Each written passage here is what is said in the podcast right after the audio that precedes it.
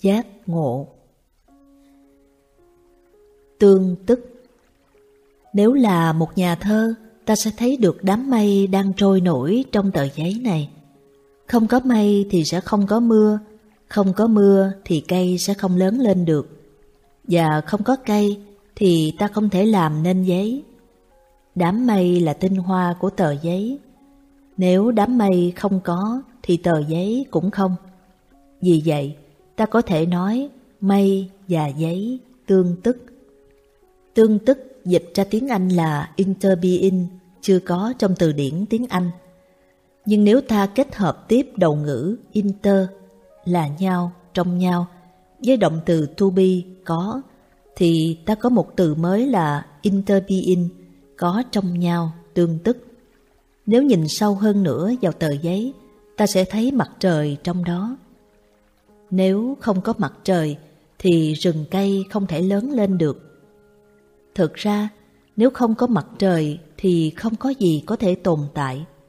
Vì vậy, ta biết mặt trời cũng có mặt trong tờ giấy. Tờ giấy và mặt trời tương tức. Nếu tiếp tục nhìn, ta sẽ thấy được người tiều phu đốn cây mang về xưởng máy để chế tạo ra giấy. Ta cũng thấy được những hạt lúa trong đó. Ta biết được người tiều phu không thể sống được nếu không có cơm ăn hàng ngày. Vì vậy, hạt lúa làm thành cơm cũng có mặt trong tờ giấy. Cha mẹ người tiều phu cũng có mặt trong đó. Nhìn như thế, ta sẽ thấy nếu không có những thứ ấy thì tờ giấy cũng không biểu hiện được. Nhìn sâu hơn một chút, ta cũng thấy ta trong đó. Điều này cũng không khó lắm, vì khi nhìn vào tờ giấy, ta thấy tờ giấy cũng là một phần của tâm thức ta. Tâm thức bạn cũng có trong đó, mà tâm thức tôi cũng có trong đó. Vì vậy, ta có thể nói mọi thứ đều có trong tờ giấy.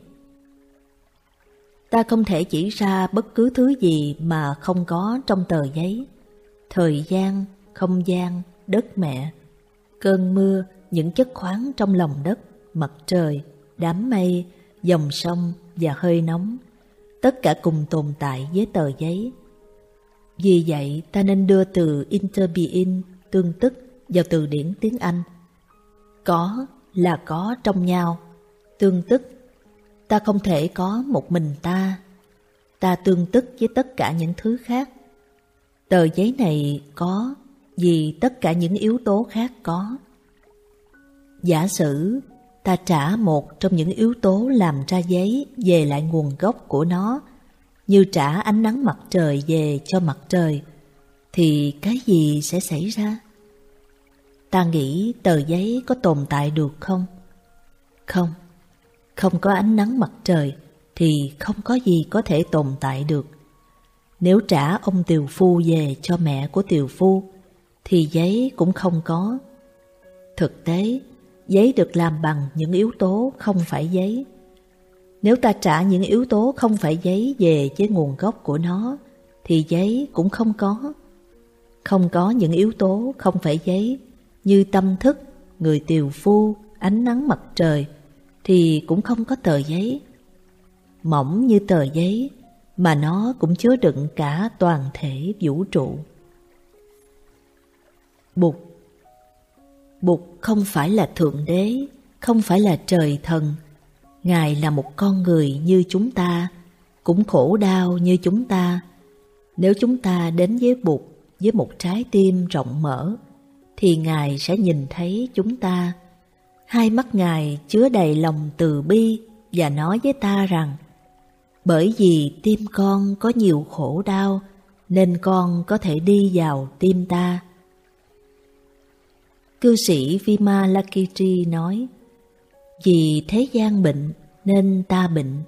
Vì con người khổ đau, nên ta phải khổ đau. Đức Bụt cũng tuyên bố như vậy. Đừng nói rằng vì ta có quá nhiều khổ đau, nên ta không thể đến với Bụt. Đúng ra là vì trong tim ta có những niềm đau nỗi khổ, nên ta mới có thể truyền thông với Bụt. Khổ đau của tôi và khổ đau của bạn là điều kiện căn bản để ta đi vào trái tim của Bụt và để Bụt đi vào trái tim ta.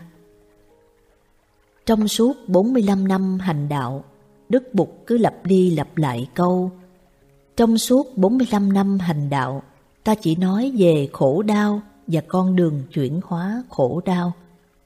Khi ta nhận diện được những khổ đau của ta, thì Đức Bụt trong ta sẽ nhìn thấy chúng, sẽ khám phá ra những nguyên nhân dẫn đến những nỗi khổ đau ấy và đưa ra những hành động để có thể chuyển hóa khổ đau thành an vui, hạnh phúc và giải thoát.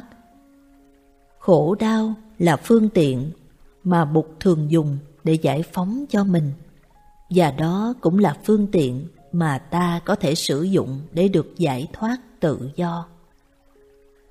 Biển khổ rất mênh mông, nhưng nếu quay đầu lại thì ta sẽ thấy bờ. Hạt giống khổ đau trong ta có thể rất mạnh, nhưng đừng đợi đến khi hết khổ đau rồi mới hạnh phúc. Khi một cái cây trong vườn bị bệnh, ta phải chăm sóc nó, nhưng đừng quên những cây khỏe mạnh còn lại. Cho dù trong tâm ta có những nỗi khổ niềm đau, ta cũng có thể tận hưởng những màu nhiệm của sự sống. Mặt trời lặn rất đẹp, nụ cười của trẻ thơ rất hồn nhiên, cây cối rất xanh tươi và nhiều bông hoa rất diễm tuyệt. Cuộc sống đâu phải chỉ có khổ đau, đừng giam mình trong những nỗi khổ đau ấy. Nếu ta đã từng đói, thì ta biết rằng có được một bát cơm đầy là một điều hết sức mầu nhiệm. Nếu ta đã từng khổ đau vì rét, thì ta thấy có được một tấm chăn hay một chiếc áo ấm quý hóa biết chừng nào. Nếu ta đã từng khổ đau, ta sẽ trân quý những yếu tố tạo nên thiên đường đang có mặt quanh ta. Đừng trốn chạy khổ đau, mà cũng đừng quên thưởng thức những màu nhiệm của sự sống vì mình và vì lợi ích của nhiều người. Tôi lớn lên trong thời kỳ chiến tranh, chung quanh tôi luôn có sự hủy diệt. Trẻ em, người lớn, của cải, toàn bộ đất nước. Là một người trẻ, tôi khổ đau cùng cực. Những vết thương chiến tranh trong tôi vẫn chưa được chữa lành.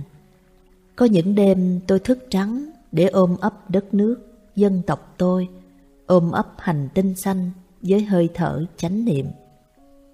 Một khi cánh cửa ý thức mở rộng thì ta không thể đóng lại được. Không có khổ đau, ta không thể lớn lên được. Không có khổ đau, ta không thể có hạnh phúc an vui.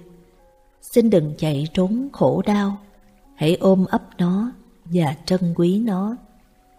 Hãy đến với Bụt, ngồi với Bụt và bày tỏ những khổ đau cho Bụt.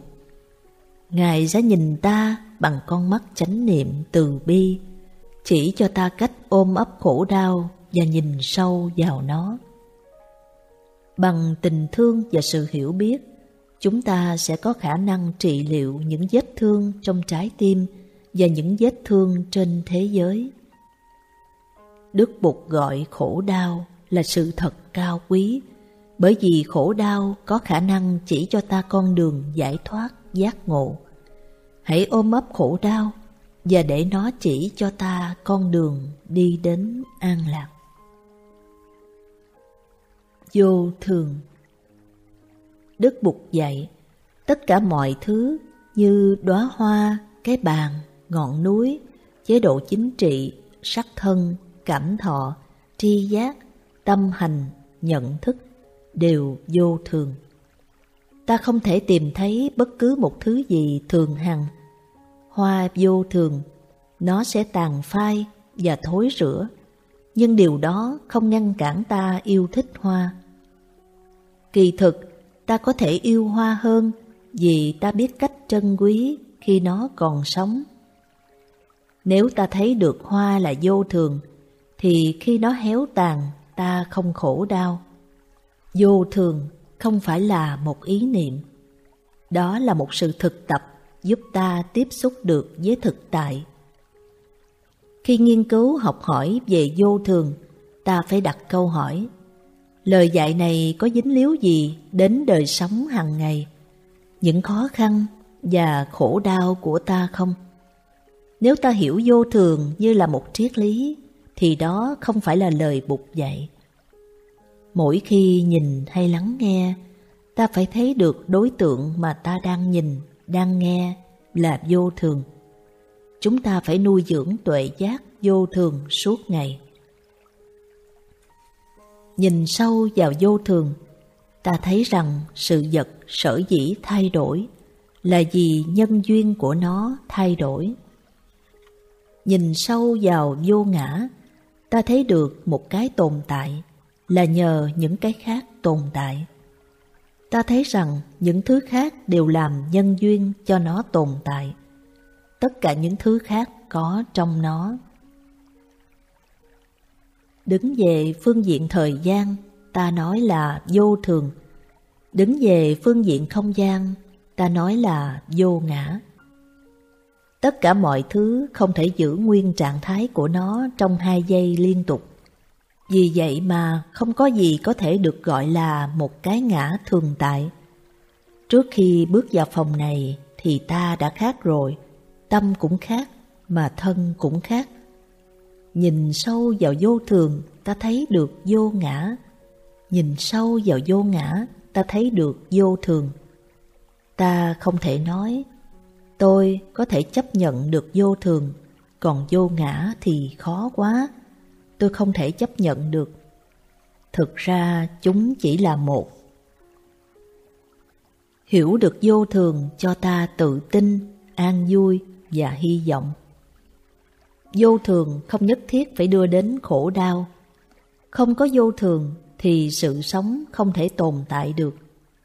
Không có vô thường, làm sao con gái ta có thể lớn lên thành một cô thiếu nữ xinh đẹp? Không có vô thường thì những chế độ áp bức chính trị không bao giờ thay đổi. Ta nghĩ rằng vô thường làm cho ta khổ đau. Đức Bụt đưa ra hình ảnh con chó bị người ta liệm cục đá nó giận cục đá và quay lại sủa cục đá. Không phải vô thường làm cho ta khổ đau. Cái làm cho ta khổ đau là trong khi sự vật vô thường mà ta cứ muốn nó thường, muốn nó không thay đổi. Ta phải học cách trân quý giá trị của vô thường.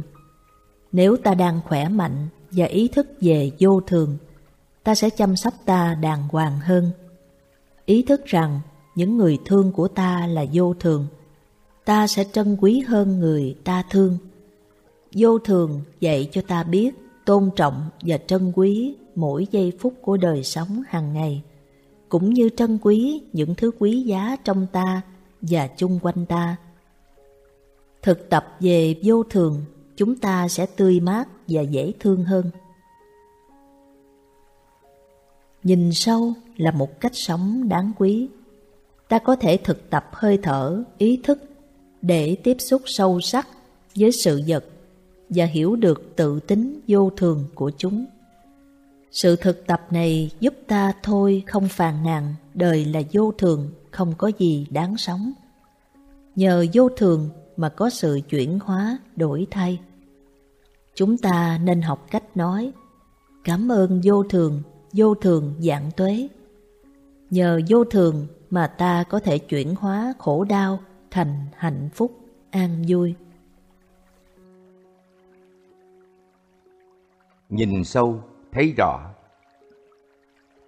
Tiếp xúc với sự sống trong giây phút hiện tại, ta có thể thấy được từ tính vô thường và vô ngã của dạng vật.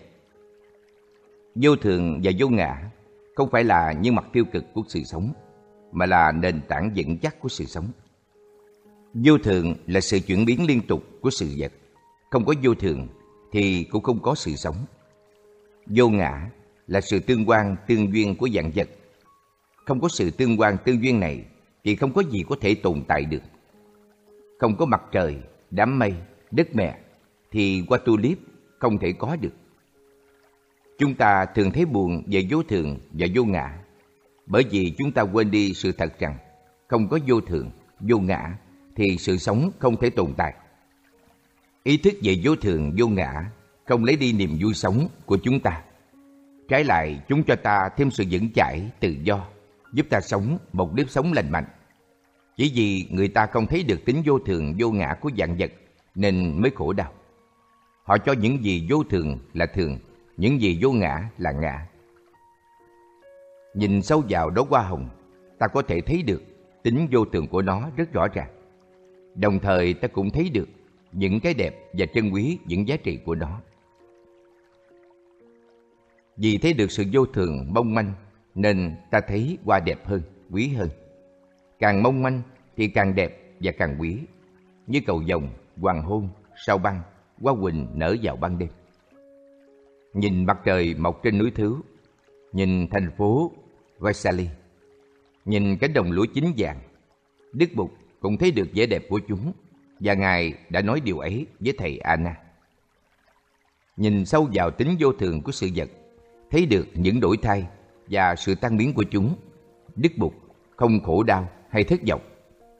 Chúng ta cũng vậy, bằng cách quán chiếu sâu sắc, hiểu được tính vô thường, vô ngã của dạng vật, chúng ta có thể vượt thắng được những cơn khổ đau, tuyệt vọng và thấy được những giá trị màu nhiệm của cuộc sống hàng ngày. Một ly nước trong, một làn gió mát, một bước chân thanh thản nhẹ nhàng. Tất cả những thứ ấy là những màu nhiệm của sự sống, cho dù chúng là vô thường vô ngã. Cuộc sống khổ đau, nhưng cuộc sống cũng màu nhiệm. Già, bệnh, chết, tai nạn, đói khổ, thất nghiệp và những thảm họa thiên nhiên là những thứ ta không thể tránh được trong cuộc sống. Nhưng nếu ta có tuệ giác sâu sắc, tâm ta không dướng bận, thì ta có thể chấp nhận được chúng một cách bình thản và như vậy khổ đau đã giảm đi rất nhiều. Điều này không có nghĩa là ta nhắm mắt trước khổ đau. Bằng cách tiếp xúc với khổ đau, ta làm phát khởi tình thương và nuôi dưỡng được đại bi tâm. Khổ đau trở thành yếu tố nuôi dưỡng, cho nên ta không sợ khổ đau. Khi trái tim ta ngập tràn từ bi, ta sẽ tìm mọi cách để làm dơi đi khổ đau của kẻ khác. Sở dĩ loài người có những tiến bộ, đó là nhờ trái tim thương yêu. Chúng ta cần học hỏi cách quán chiếu sâu sắc vì lợi ích của người khác từ những người có tình thương lớn. Rồi người khác có thể học hỏi từ ta cách sống trong giây phút hiện tại và hiểu được tính vô thường, vô ngã của dạng vật. Tuệ giác này sẽ làm dơi nhà khổ đau. Sợ hãi những bất trắc xảy ra làm cho con người sống trong sự lo lắng héo hon. Không ai có thể biết và lường trước được những rủi ro có thể xảy ra cho ta và cho người thương của ta. Nhưng nếu ta học cách sống tỉnh thức, sống sâu sắc trong mỗi giây phút của đời sống hàng ngày, đối xử với những người chung quanh ta nhẹ nhàng, cảm thông, thì ta không có gì tiếc nuối khi có chuyện không may xảy đến cho ta và cho người kia. Sống trong giây phút hiện tại, ta có khả năng tiếp xúc với những yếu tố tươi mát, lành mạnh và màu nhiệm của sự sống, giúp ta có khả năng trị liệu những vết thương trong ta. Mỗi ngày ta trở nên màu nhiệm hơn, tươi mát hơn và lành mạnh hơn. Dù đắc Không có gì để làm, không có gì để chứng, không có chương trình dự án để theo đuổi. Đó là giáo lý về vô tác. Có khi gọi là vô nguyện hay vô đắc. Một trong ba cánh cửa đi vào giải thoát. Hoa hồng có cần làm gì không? Không. Mục đích của hoa hồng là làm hoa hồng. Mục đích của mình là làm chính mình. Chúng ta không cần phải trở thành một người khác. Ta như thế đã là quá tuyệt vời rồi. Lời buộc dạy cho phép ta là ta, tự do thênh thang, tận hưởng trời xanh mây trắng và tất cả những gì tươi mát có công năng trị liệu trong giây phút hiện tại. Ta không cần phải đặt ra mục tiêu phía trước để chạy theo. Ta đã có tất cả những gì ta muốn tìm kiếm. Ta đã là cái ta muốn trở thành rồi. Ta đã là một đức bụt rồi. Tại sao ta không nắm tay một đức bụt khác mà đi thiền hành? Đây là giáo lý của Kinh Quan Nghiêm Avatamsaka Sutra. Tất cả những điều kiện hạnh phúc đã có sẵn. Chúng ta không cần phải chạy theo, không cần phải cố gắng, không cần phải tìm kiếm, không cần phải đấu tranh. Ta chỉ cần là ta. Có mặt trong giây phút hiện tại, ngay nơi này là thiền tập sâu sắc nhất. Nhiều người không thể tin được việc đi mà không có mục đích. Đi chỉ để đi mà không cần tới. Người ta nghĩ rằng phải cố gắng tranh đua mới là chuyện bình thường và thiết yếu.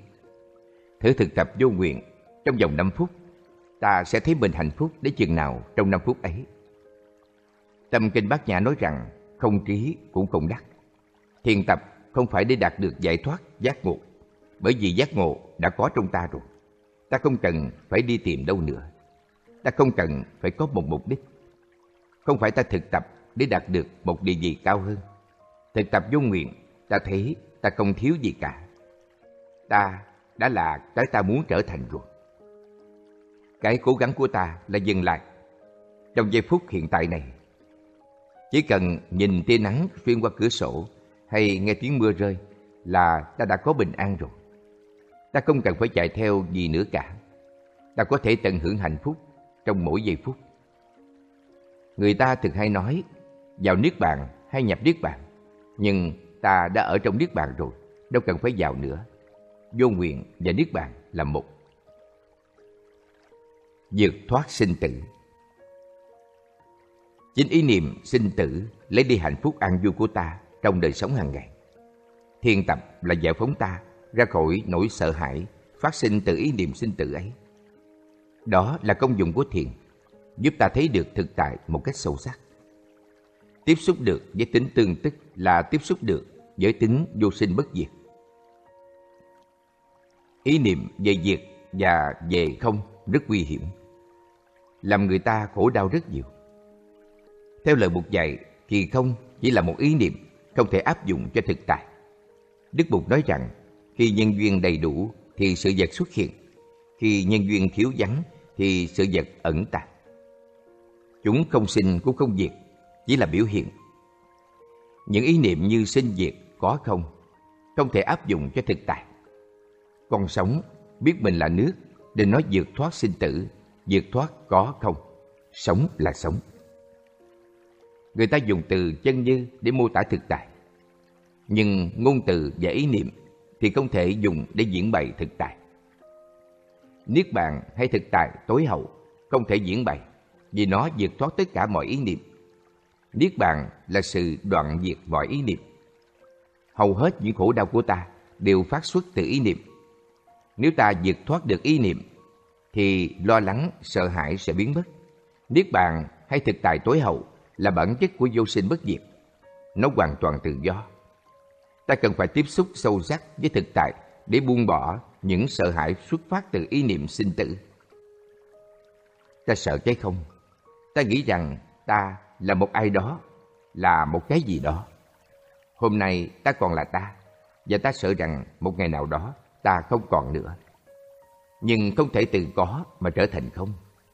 Đức Bụt nói bằng một ngôn ngữ rất đơn giản là cái này có vì cái kia có. Điều này nói lên sự biểu hiện của tất cả mọi hiện tượng dựa trên nguyên lý căn bản của duyên sinh. Khi điều kiện đầy đủ thì nó biểu hiện. Thấy nó biểu hiện, ta gọi là có, điều đó không đúng. Cũng vậy, khi nó chưa biểu hiện, ta không thấy, ta gọi nó là không, cũng không đúng. Đơn giản chỉ là biểu hiện và không biểu hiện. Không phải vì ta không thấy mà ta nói nó không có. Ở làng vào tháng tư, ta không thấy hoa hướng dương. Nhưng không phải vì vậy mà ta nói hoa hướng dương không có. Hoa hướng dương đang ẩn tàng trong lòng đất. Chúng chỉ thiếu một điều kiện để biểu hiện, đó là nắng ấm ta nói qua hướng dương không có là không đúng. Vậy thì chết là gì? Chết đơn giản là dừng lại của sự biểu hiện để tiếp tục biểu hiện lại với một hình thái khác. Vào mùa đông, ta không thấy chuồn chuột, bướm bướm. Ta nghĩ chúng đã chết rồi. Nhưng khi mùa xuân đến, bỗng nhiên ta thấy chuồn chuồn và bướm bướm xuất hiện. Vì vậy mà những cái ta không thấy, ta không thể nói là không có. Và những cái ta thấy, ta cũng không thể nói là có. Có và không chỉ là những ý niệm. Căn cứ trên nhận thức của ta chỉ có biểu và vô biểu. Nếu nhận thức và tuệ giác ta đủ sâu, thì ta vượt thoát được những ý niệm có không sinh diệt. Đây là mức độ cao nhất của giáo lý đạo Bụt. Chúng ta đang đi tìm cách thoát khổ.